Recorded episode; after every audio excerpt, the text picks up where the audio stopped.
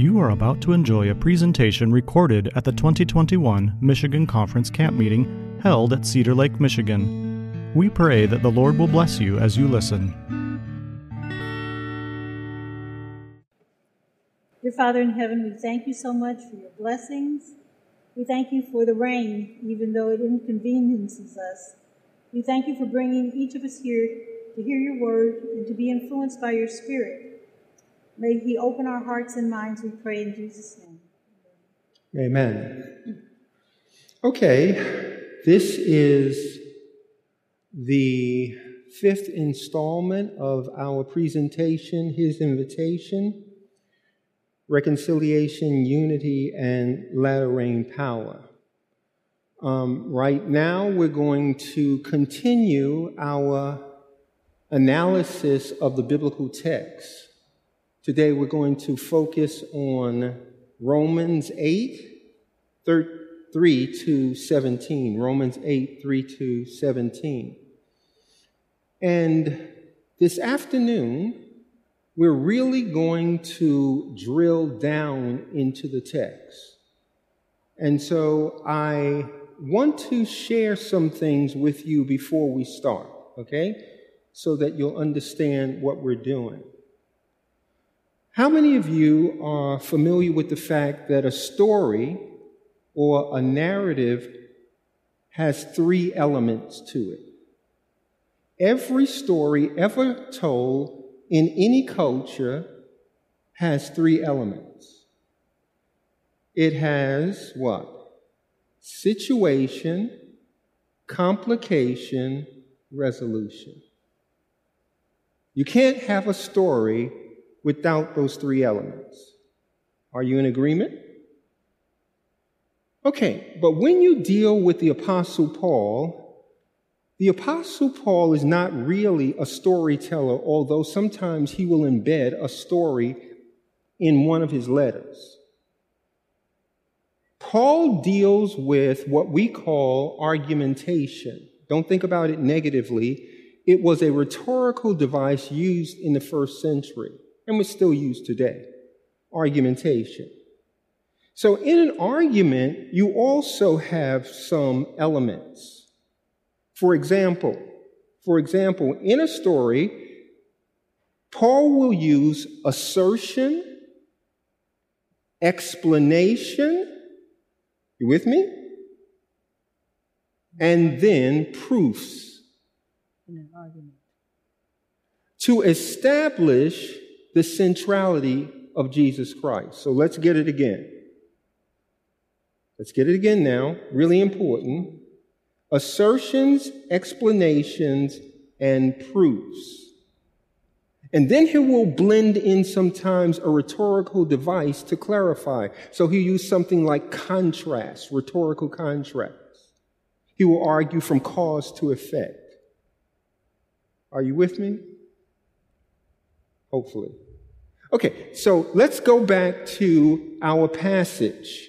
And this is the passage that we ended with yesterday. My wife's going to read it, and then we're going to build on it. Therefore, there is now no condemnation for those who are in Christ Jesus.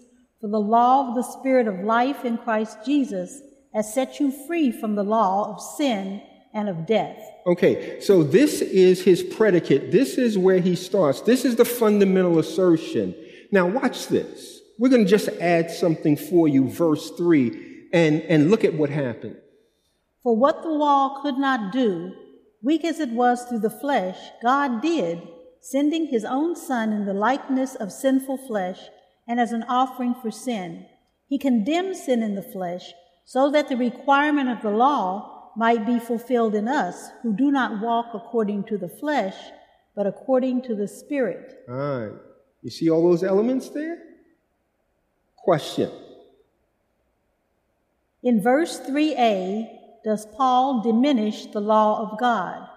Yeah. And so it says, For what the law could not do, weak as it was through the flesh. God did. Okay?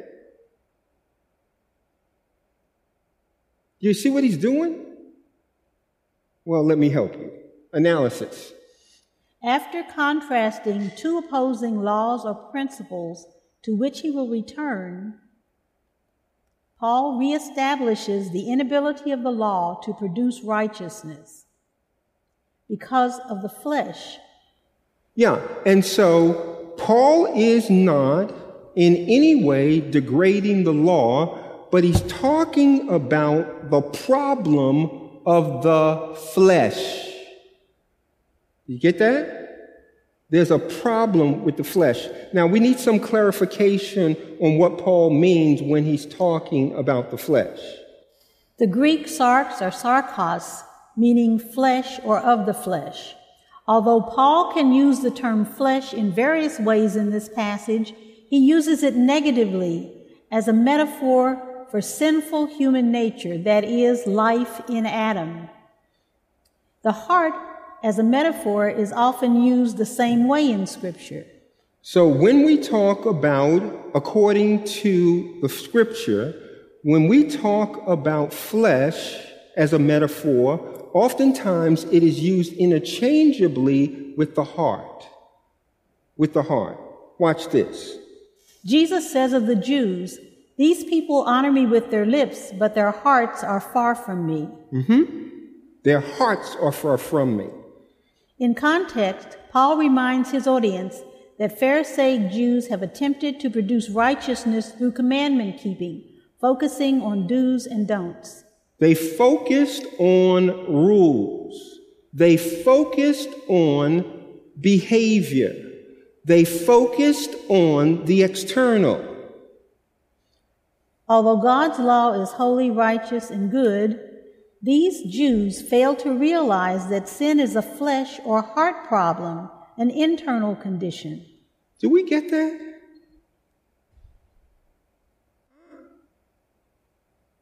You know, you can try to tame your flesh all day long. And the simple problem is that you're starting at the wrong place. Because sin is a what? It's a heart condition. And so Paul is trying to get them to understand that external conformity to rules is not enough. Wow. You know, now being a Seventh day Adventist pastor for over 40 years, you know I could stay here and preach, right? But I'm going to move on. I think we got it. I think we understand. Let's look at traditional SDA theology and its emphasis. Now, I said traditional, so I'm talking about the home that I grew up in, the church that I was formed in, the school, the elementary school, Bethel Seventh day Adventist School in Brooklyn, New York. And the early preachers, and I can talk about some famous preachers that you would know. And praise God, many of them grew, but they all embraced traditional SDA theology. Let's break it down. Tell me if, tell me if you understand this now. It starts with doctrinal truth understood. You have to know the fundamentals. So let's take an example. Most of us know quite a bit about the Sabbath. It's one of our fundamental beliefs, one of our doctrines. Isn't that right?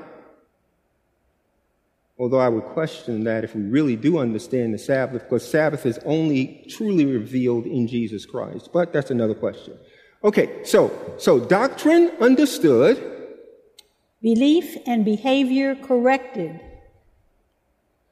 See, some of you millennials are too young to realize that in the old days when we had the tent and the sawdust and the whole deal, that a 12 week meeting, and usually it was 12, at least 12 weeks, the evangelists would preach, the, uh, the um, Bible workers would work, and the goal was to have a convert change their beliefs, particularly about the right day and the wrong day. The right day is the, the wrong day is, so correct that belief. And then before we would let you go to a Seventh day Adventist church while you were still in the tent, you had to worship on the Sabbath while you were still in the tent because we want you to correct your behavior. That's how we did it. And the Bible worker would come to your house. Oh, yeah. On a Friday to teach you how to prepare for the Sabbath. That was part of the work. So that when the Sabbath came, you had your clothes washed and your food cooked. Right. Okay. Now, the last part eternal life guaranteed. That was it. Do you all realize that one of the reasons God gave us the 1888 message is because of this theology?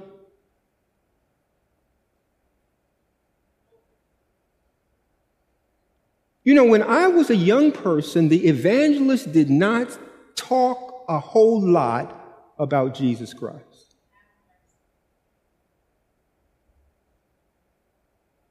This was our theology. I know it's painful, but it's true. Now, let's go back to the text. The eternal solution. Paul asserts what the law could not do. Look closely at the text. It's so beautiful. You know, the beauty is palpable. What the law could not do, Paul says. Look at everybody. Look at it. God.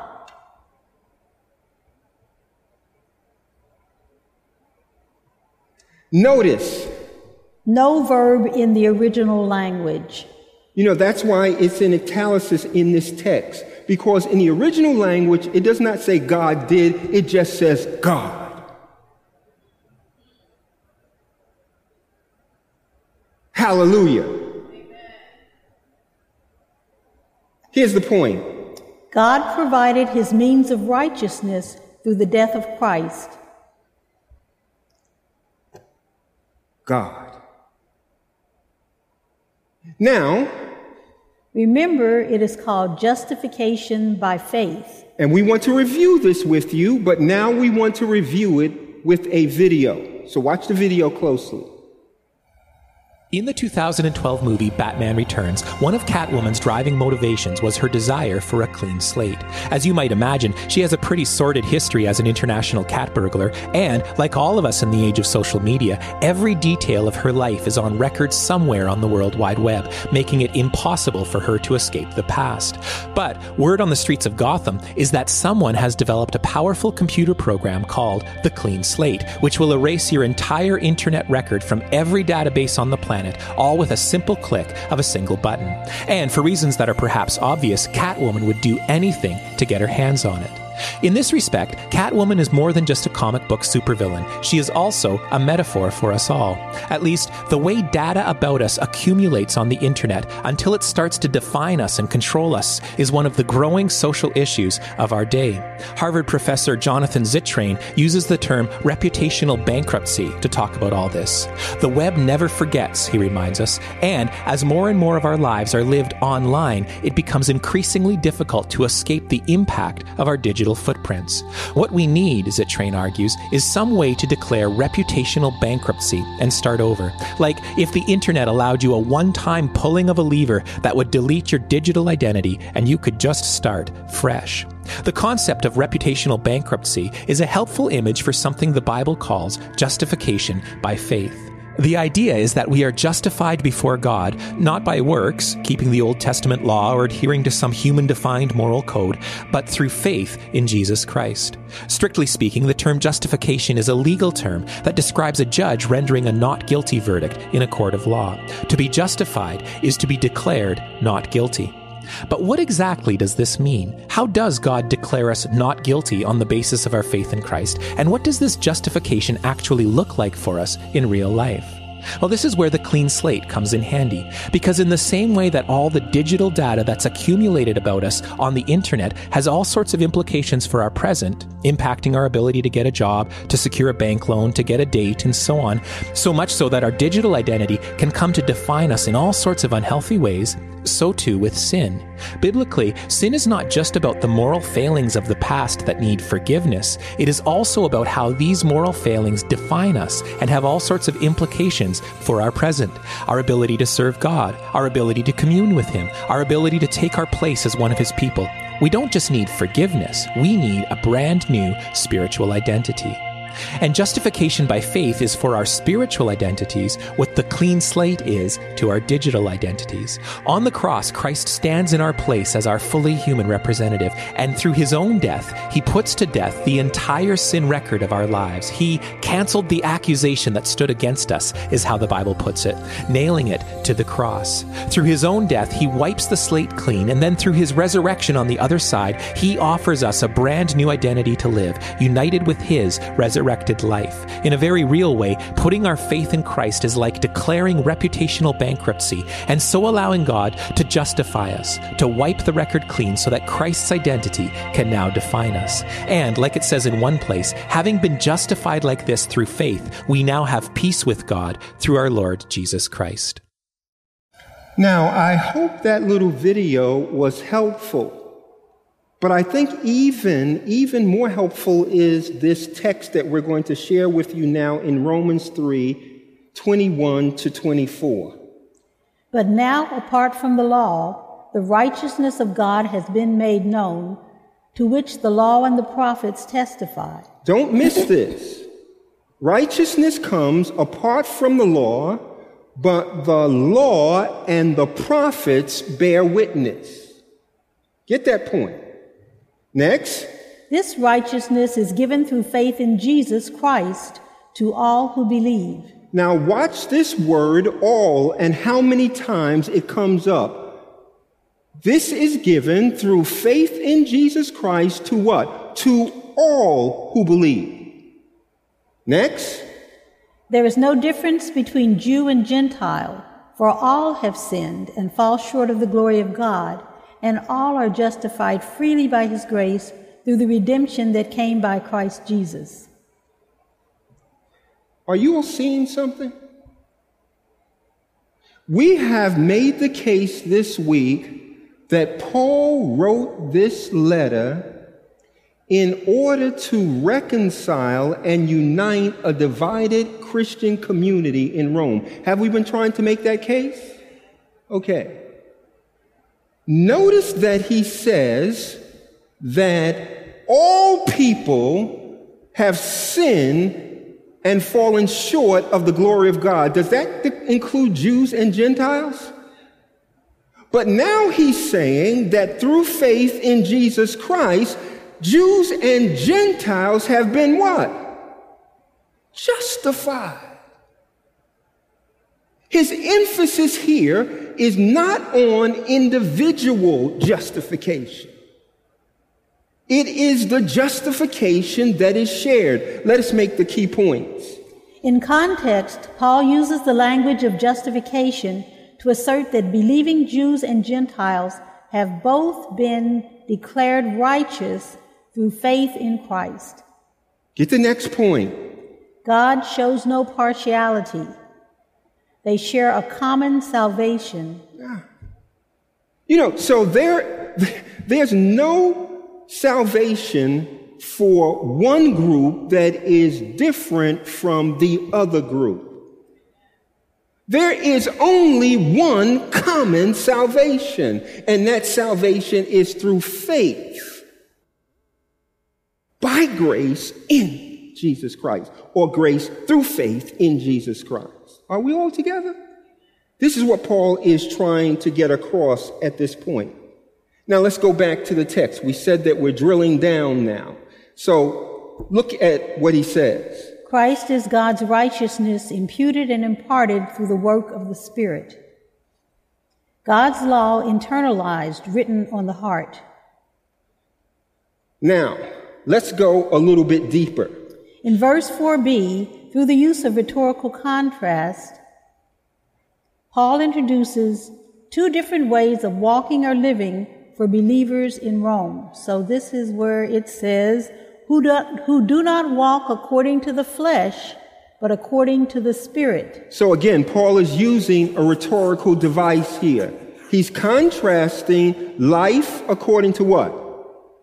The flesh and life according to the Spirit. Let us show it to you. And Paul loves to do this. Do you see it? Life in the Spirit, walking in the Spirit, walking in Christ versus life according to the Spirit. The flesh.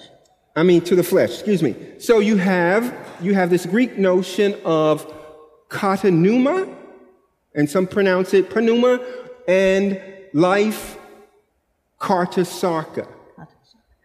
Okay, so it is life according to the Spirit versus life according to the flesh. Do we get the contrast? Okay, now, look at this. For those who live according to the flesh set their minds on the things of the flesh, but those who live according to the Spirit set their minds on the things of the Spirit. To set the mind on the flesh is death, but to set the mind on the Spirit is life and peace. For this reason, the mind that is set on the flesh is hostile to God. It does not submit to God's law. Indeed, it cannot. And those who are in the flesh cannot please God. Analysis? In these verses, Paul explains his radical contrast between flesh living and spirit living by adding the involvement of the mind. Ah. So let's think about what he says now about the mind. Greek phroneo or phronema, to think or thought. Paul uses mind as a metaphor for attitude, thinking, the inner or moral principle. I'm sorry, disposition. Here he connects mind with flesh. In other words, the sinful human nature influences the mind, individual and group, resulting in a way of thinking, a way of living, a worldview. Again, the metaphor heart is instructive. As a man thinks in his heart, so is he.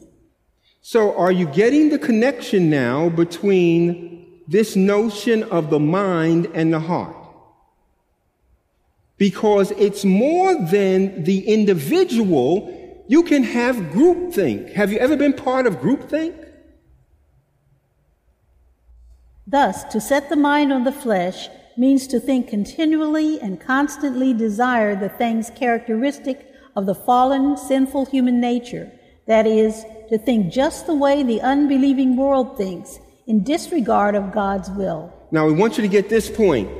In context, Paul will argue that the mind renewed by the Spirit will reject Greco Roman ethnocentrism.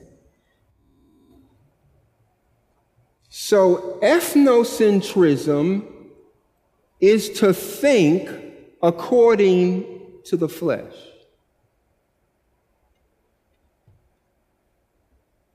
Are you, are you getting that? So if your thinking is informed and controlled by race, that is according to the flesh. If it's controlled by tribalism, that is according to the flesh. If it's controlled by caste, that is life according to the flesh. How about nationalism? That is life according to the flesh. Now, am I making this up or is this what Paul is saying? Oh, you're not sure? Is, is it Paul? Come on, say Paul. Okay, yeah. These words are inspired. As a Christian, I do not get to pick and choose. My Bible tells me you shall know the truth, and the truth will what? It will make you free. Let's go to this question. Contextually, what does Paul mean when he uses the expression life according to the flesh? We have a textual answer. The wrath of God is being revealed from heaven against all godlessness and wickedness of people who suppress the truth by their wickedness, since what may be known about God is plain to them, because God has made it plain to them. For since the creation of the world, God's invisible qualities, his eternal power and divine nature have been clearly seen, being understood from what has been made, so that people are without excuse. For although they knew God, they neither glorified him as God nor gave thanks to him, but their thinking became futile and their foolish hearts were darkened. Although they claimed to be wise, they became fools and exchanged the glory of the immortal God for images made to look like a mortal human being and birds and animals and reptiles. Here's an important note. In this passage, Paul describes Gentile life according to the flesh. So every Gentile nation, think about it for a moment.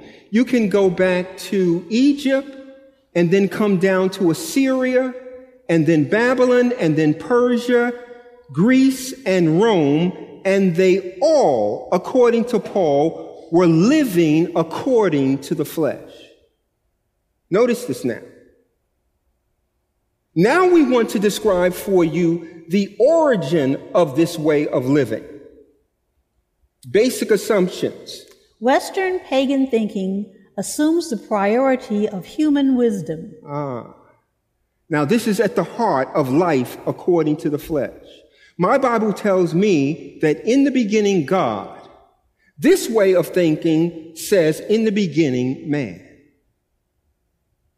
Watch this. Protagoras, a Greek philosopher around 5th century BC, posits three core claims. Man is the measure of all things. And from this, we derive the philosophical schools of egoism, individualism, and humanism. So everything started with man, especially the Greek man. And this is what the Greeks taught. This was the root of their ethnocentrism, that Greeks were better than anybody else.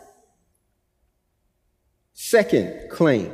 Human argument is decisive. From this, we get the philosophical position of rationalism. The notion is that the strength of the logic of an argument is what makes it prevail, not its rightness or wrongness. So if I had a bad thought and could argue it persuasively, this had more status than you having a right argument and unable to argue it persuasively. Everything based on the quality of the human rational argument.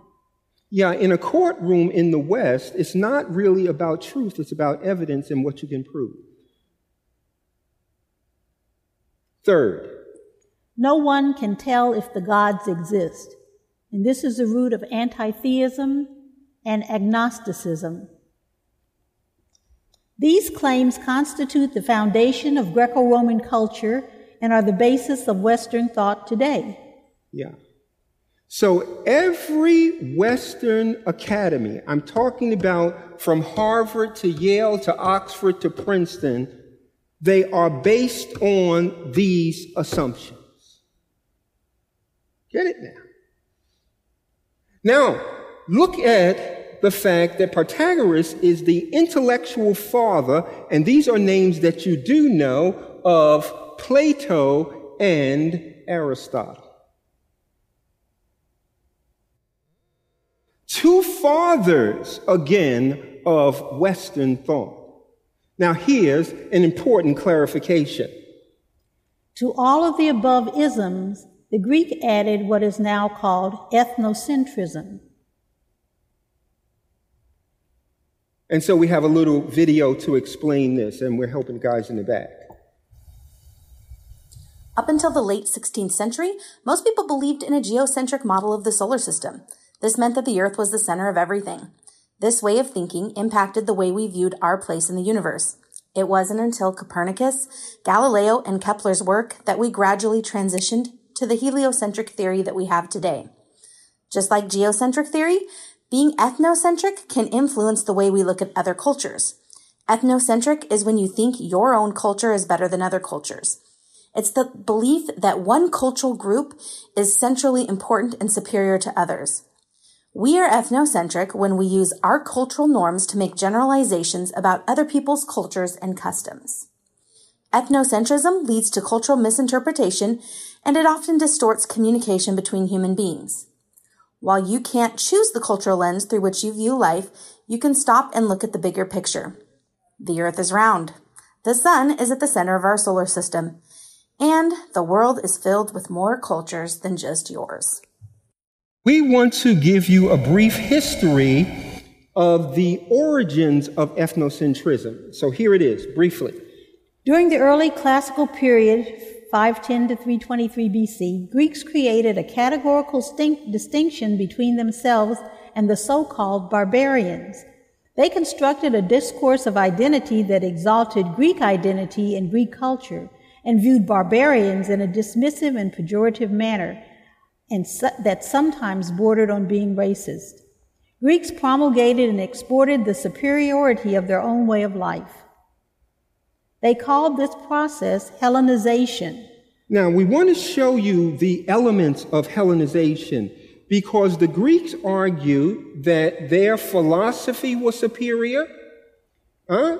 their sports, their architecture, their art, I have to look at it, literature, theater, go on, Helen. Their religion, their science, their music, and their government. Notwithstanding the fact that some of these things were appropriated from other countries as they conquered those countries. But they all became subsumed into Greek culture. I want you to understand this. It's very important. Now, Greco-Roman paganism, ethnic identity. Get this, Greek worldview. So the Greeks divided everybody in the world into Greeks and the other, the ethnic other. In other words, barbarians, people that were uncivilized that didn't speak Greek. So they included Egyptians, Persians, and Jews. Among others. Okay? These are uncivilized people, but think about the definition of civilization. In other words, if you're not like me, then you are what? Uncivilized. Look at the Roman worldview. So you had Romans, and they included the Greeks because they were sort of honorary. They got so much from them. And then barbarians, same thing as the Greeks. Parthians, Britons, and the Jews. Now, notice something. They both zeroed in on the Jews. Yeah, really important. Key point. The Greeks invented and the Romans enshrined the myth of the barbarian, the uncivilized other, at the border as a justification for conquest. In other words, I now had a legitimate reason to come and take your land.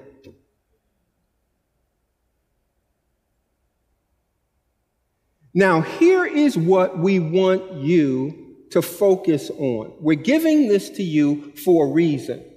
So focus on this now, and this is the Jewish reaction to Greek ethnocentrism. Historical note Jewish reactionary ethnocentrism was heightened in response to Antiochus Epiphanes' desecration of the temple and his attempt to Hellenize Palestine. After this time, most Jews became so concerned with temporal liberation that they rejected God's plan in Jesus and killed their Messiah. This is life according to the flesh. Are you all getting this? I'm, I'm, I'm not sure. Let's look at it graphically. The Jews, because of reaction to ethnocentrism. So oftentimes the reaction is worse than the action. They reacted to ethnocentrism. And here is what they did. They put liberation in the center of their lives. And look at what they put on the periphery. The Messiah. So that by the time Jesus came, they were practicing liberation idolatry. Do you all understand why they chose Barabbas? He was a revolutionary. They did not want a suffering servant. They wanted a liberator. And I want you all to get this. Yes, ethnocentrism is bad. And yes, you have people who have perpetrated ethnocentrism a long time. But if you respond in kind, you are just as bad as the person who started it. Oh, no amens. Okay, so we keep on going. Uh-huh. and both are life according to the flesh, according to Scripture. Keep on moving. We have plenty to go. American ethnocentrism. And we want to kind of bring it home now. We're going to bring it home. And now, again, it's time to do what to your seatbelts? Okay, fasten them up a little bit. Fasten them up a little bit. Okay, go ahead, honey. One of the myths of American ethnocentrism is this notion that America was the chosen nation, but it didn't start with it didn't start with America. It started back in England with William Tyndall or Tyndall, who was one of the translators of the Bible, one of the early uh, reformers against Catholicism. He had this notion that people in England were the chosen nation in the same way the Israelites were the chosen nation uh, in the Old Testament. And so when they came to the, to the New World, when the pilgrims came, they had firmly uh, grasped this belief in themselves as a chosen nation. Well, if they were the chosen nation, who were those Indians that they encountered? They were the pagan tribes of Canaan. And this justified many of the bad things that they did to those Indians. They were to be punished and driven out in the same way that the pagan tribes were to be driven out. So this this justified the genocide that was perpetrated against the American Indians. And as you know, many of those tribes that lived in the uh, northeastern part of the country, uh, the Mohicans, the Wampanoag, were totally wiped out, uh, even though they were the ones that gave the food and took the pilgrims through those first hard winters in the New World. And notice, notice, this is the crime here this was done in the name of Christianity. Let's get that. Go ahead. Then we have America's original sin, which of course was slavery. So again, this notion of being chosen allowed people in America to feel that people that were from Africa were less than, were inferior. And so that it was okay to bring these people and enslave them because again, they represented this, this otherness, this barbarianism, this uncivilized group of people that were less than and then able to be exploited and controlled. Then? And finally, you know, if you look at the history, and this is the history where the church arose. Our church arose in the context of chattel slavery and abolition. Our church was, was formed in the, in the context of the Civil War, 1863, if you recall. But we have slavery, and when it ended, Jim Crow, you know, which was again the systematic oppression of people based on race and the structural racism that we even find in our country, unfortunately, today. Nativism arose, especially uh, before the First World War, where certain people were acceptable immigrants so if you came from England or Germany or from Scandinavia, you were an acceptable immigrant. You were Protestant. You were educated. You had money. Nativism was a very bad thing that happened when people started to come from places that were not Protestant. Catholic countries, Greeks, Irish, Hispanics, people from Portugal, people from Italy. They were different and they were told that they were not welcome and devalued in many ways. Let's move to Adventist ethnocentrism. Do you all want to hear this or not? Let, let me, let me see. Uh, you, you want to hear it? Okay. Okay, so good. From what? Prophetic resistance. Now, I got to ask you a question. How many of you in here know the history the early history of Adventism within the context of chattel slavery in America. we can praise God for our pioneers. You all, you all have no idea. I wish I had time to describe the faithfulness of people like, like Byington, our first president, who, by the way, had an underground railroad, along with Bates, along with Kellogg. That's another seminar. Okay. Do you all realize that Ellen White said in 1850 that we were to break the fugitive slave law, the federal law, and suffer the consequences? The Lord blessed us. And, and, and, and I want to make one more important point because we have this notion, this foolish notion that if you stand up for right, then you're being political. Ellen White and James White stood up for what was right. Uriah Smith. They all called Lincoln a hypocrite for the Emancipation Proclamation because it didn't free anybody in the northern states that were occupied by the northern states. And they did it in writing. And they did it because Slavery, according to our founders, wasn't a political issue, it was a moral issue. And one last thing you had different kinds of abolitionists. Huh? You know that. You had these gradualists. Do you know that, that the famous um, William abolitionist, Lloyd William Lloyd Garrison, William Lloyd Garrison, he was a gradualist because he didn't want to destroy the American economy. How about our pioneers? Were they gradualists?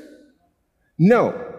They were radical abolitionists. They said, they said, end it now. No, no, no. End it yesterday. Come on now. Are you happy about that? That is the early history of the Seventh day Adventist Church within the context of slavery. And you think about it for a moment. Why did God bring this church into existence at that time? To be a moral voice for the kingdom of God. Now I could stay here. I just love talking about, you know, our early, our early stuff. Okay. 15 minutes. Oh, what? Hon? Oh, Lord have mercy. okay, then we move to institutional accommodation. So, with that great early history, Adventism, because of what occurred in 1877, my wife's going to share that with you right now, we moved into accommodating what was going on in the culture. So by 1877, remember that the uh, southern states were occupied like they were occupied country in Europe by the northern armies. And at that time, um, people were able to do a lot of things, freed people because of the fact that the northern armies were there that protected them and allowed them to have businesses and whatever. By 1877, folk were getting tired of occupation. The Reconstruction is what it was called. So, based on some political maneuvering that brought Rutherford B. Hayes to the presidency, the Northern armies left the South. And when they left the South, they left the former slaves unprotected. And so we get this period of Jim Crow and lynching and the Ku Klux Klan and the whole nine yards because um, the, the North was not there to protect them.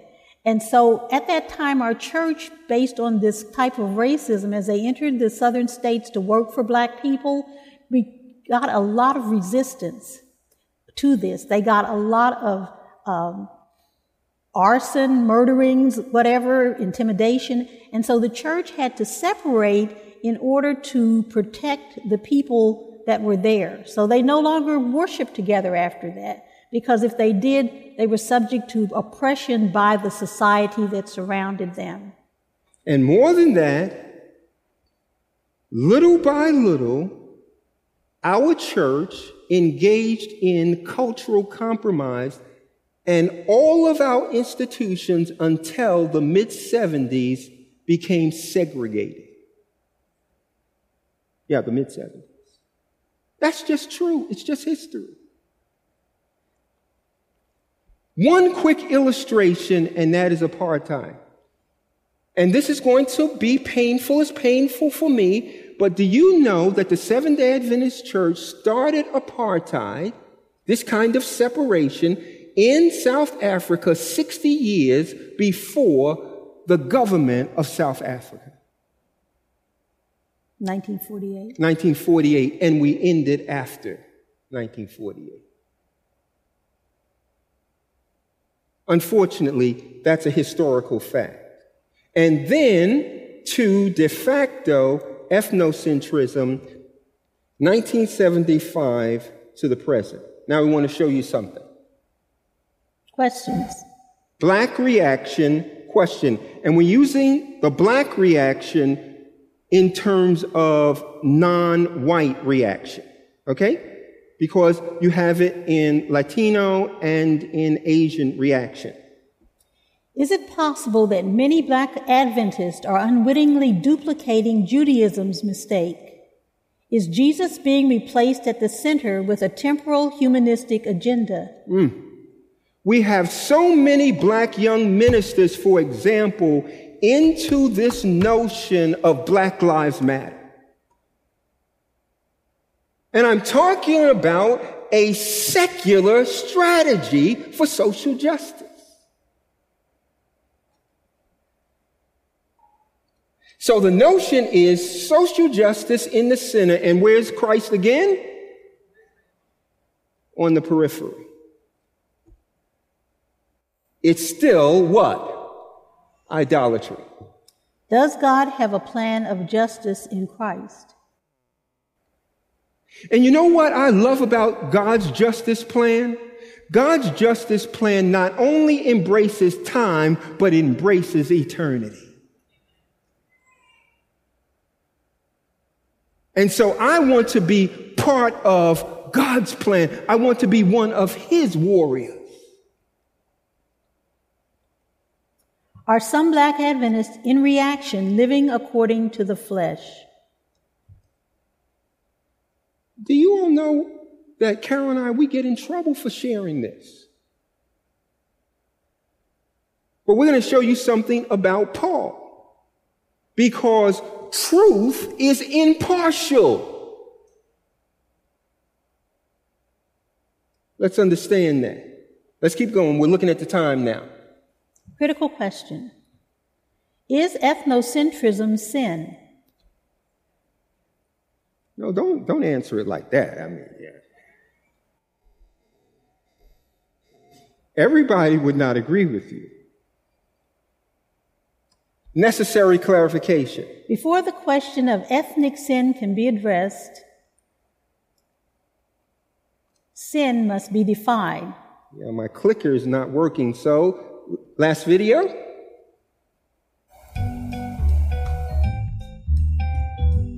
The word sin appears almost 400 times in the Bible. What is sin exactly? The simplest answer is that sin is disobedience to God. Sin can be thought of as committing a spiritual crime. Most of us do not think of ourselves as criminals. We tend to think of crime in terms of murder, theft, arson, drunk driving, and so on. However, even those of us who have not committed any of these crimes are still spiritual criminals even if our worst offense is telling a lie. The Bible says that all people sin. Often we deceive ourselves into thinking that we are good people because we don't commit the worst kinds of sins. If we compare ourselves to each other, this might be a valid conclusion. In reality, it does no good to compare ourselves to one another because this is not the yardstick that God measures by. He does not grade on the curve. The prophet Isaiah said, All of us have become like one who is unclean, and all our righteous acts are like filthy rags. In the sight of God, even our good deeds are like something filthy because they are mingled with all the sins we have committed. Tragically, the whole world is full of sin. What makes something a sin? The Bible teaches that the basic concept of sin is the idea of missing the target. What target is it that God expects us to hit? To answer this, let's consider a question that was asked of Jesus Teacher, which is the greatest commandment in the law? Jesus replied, Love the Lord your God with all your heart, and with all your soul, and with all your mind. This is the first and greatest commandment, and the second is like it love your neighbor as yourself. All the law and the prophets hang on these two commandments. Jesus said the greatest commandment is that we are to love God. The second is similar to it we are to love one another. This is the target that God wants us to aim for. All of the commandments God has given us are based on love. God teaches us that if we love someone, we should always be trying to do what is in their best interest, no matter who they are. We show our love by obeying all that He has taught us.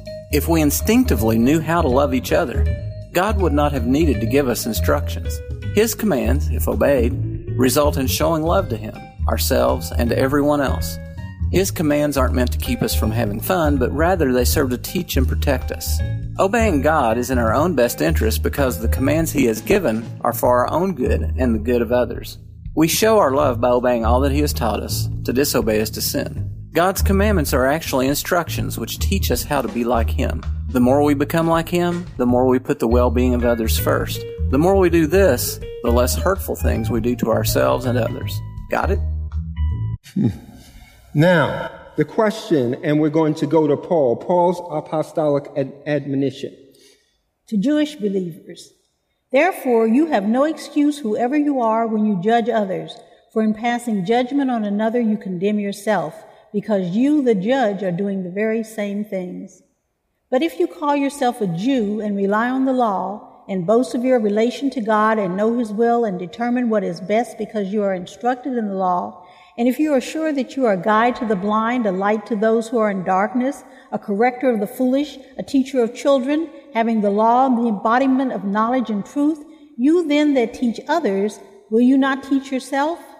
You that boast in the law, do you dishonor God by breaking the law? For it is written, the name of God is blasphemed among the Gentiles because of you. And we want you to get this point. The Jews had weaponized the truth against the Gentiles. Wait, did you know that you can use truth ethnocentrically? But Paul is even handed. Look at this. To the Gentile believers. Now I am speaking to you, Gentiles.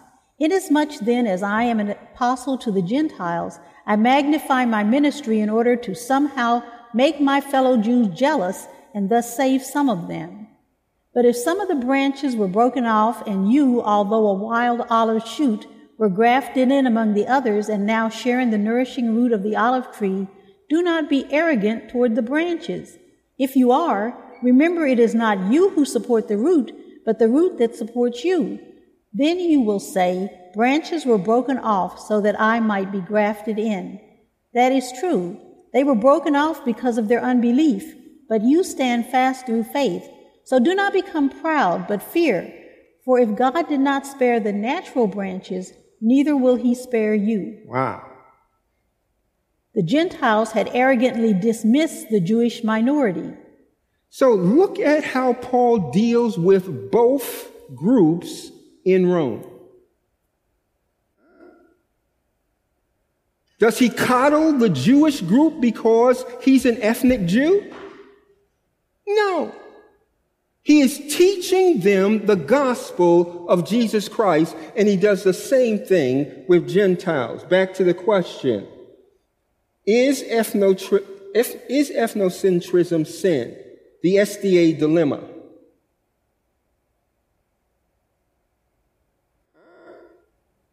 This is according to the flesh.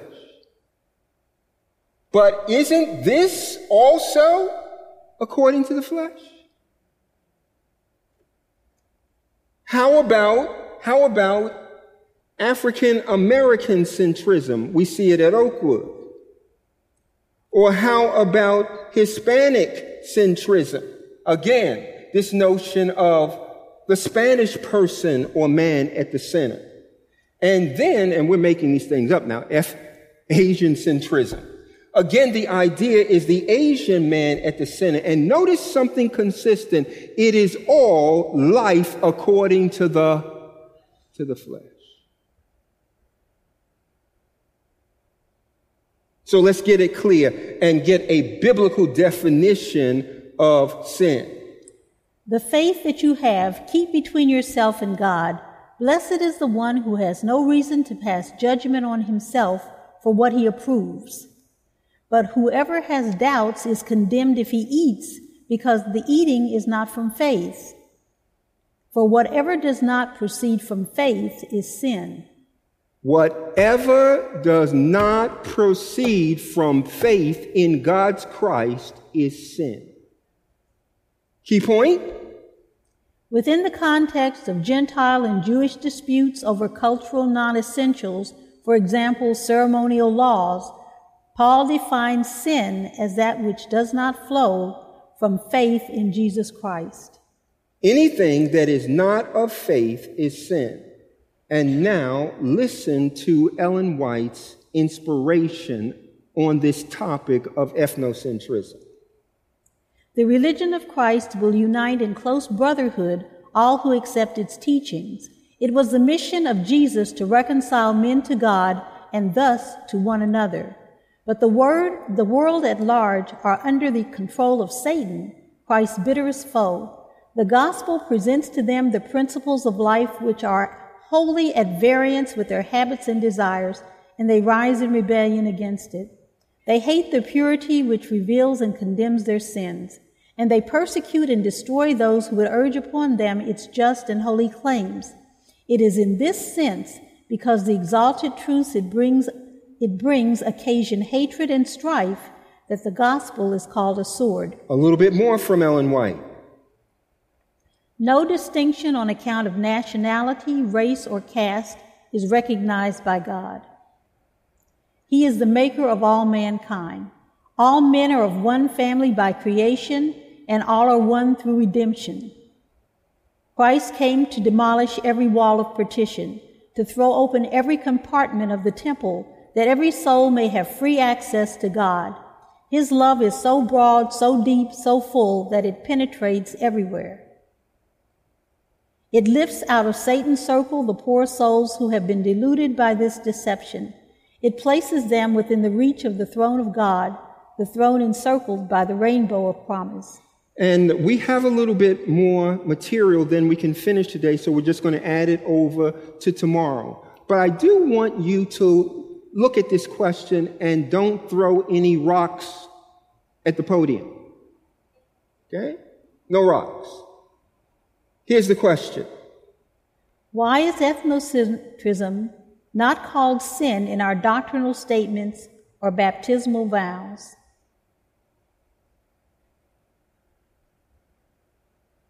And if I had right now an amen slide, I would press the button. Okay? Um, we have two, we have two minutes and we have the mic. And like I said, we'll pick up on the end of this presentation. We ran out of time. We have two minutes. Quickly. Any questions or comments? I just wanted to say about the early pioneers that their stance for um, um, you know, no slavery, it, it, was biblical, and especially um, when it came to a runaway slave. There's I can't remember what the verse was, but that was their verse, the standard of their um, principle of not returning a slave to his owner if he had escaped. And it, it was biblical. I, I, don't know. I was watching something, um, some history. Um, from a, um, you know, um, what is it, a Zoom thing when, that we had with when Stephen was on a panel and the, the historians, they were doing um, Adventist history. And so I learned that from them, and that was a good thing. You know, um, and, and, and what kind of closure is this? You know, I, I love I love the pioneers that God gave us. And there is a reason. Do you know that they were one of the few churches, not the only church, to argue that white men and black men were both created in the image of God?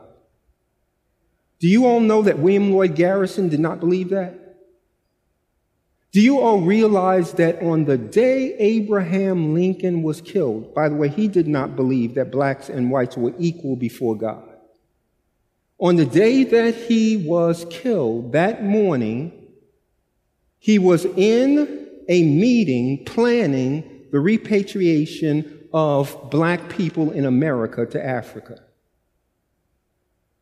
He was planning to get rid of all of them. William Lloyd Garrison did not believe in the equality of blacks and whites before God, but our pioneers did. Amen. And they, and they understood it based on the word of, word of God. We have something to celebrate. Last one, quickly. Uh, no, the, you actually, the question here, which says, why is ethnocentrism not called sin in our doctrinal statements or baptismal vows? And that is something actually working in ministry, you know, having a husband who's a pastor. And that often comes up, especially over the last several years. And it's this question, which is we don't have a problem calling out things such as um, if someone's not eating properly, right? Or if someone's smoking, calling that sin, or calling, you know, things that murder sin. Um, if someone commits adultery, we can call that sin. But one of the things that we tend to stay away from is the racial implication of racism or ethnocentrism and calling that sin. And, um, and it is a, it is a huge question within the millennial generation and beyond. And so I think that is a really serious question for sure, especially when we are a church that purports ourselves to stand for righteousness, but we stay away from talking about that. We're going to pick it up on tomorrow. God bless you and thank you so much. To listen to more of these presentations, you may visit the audio archives at misda.org/audio 2021 or search for Michigan Conference Camp Meeting wherever you get your podcast.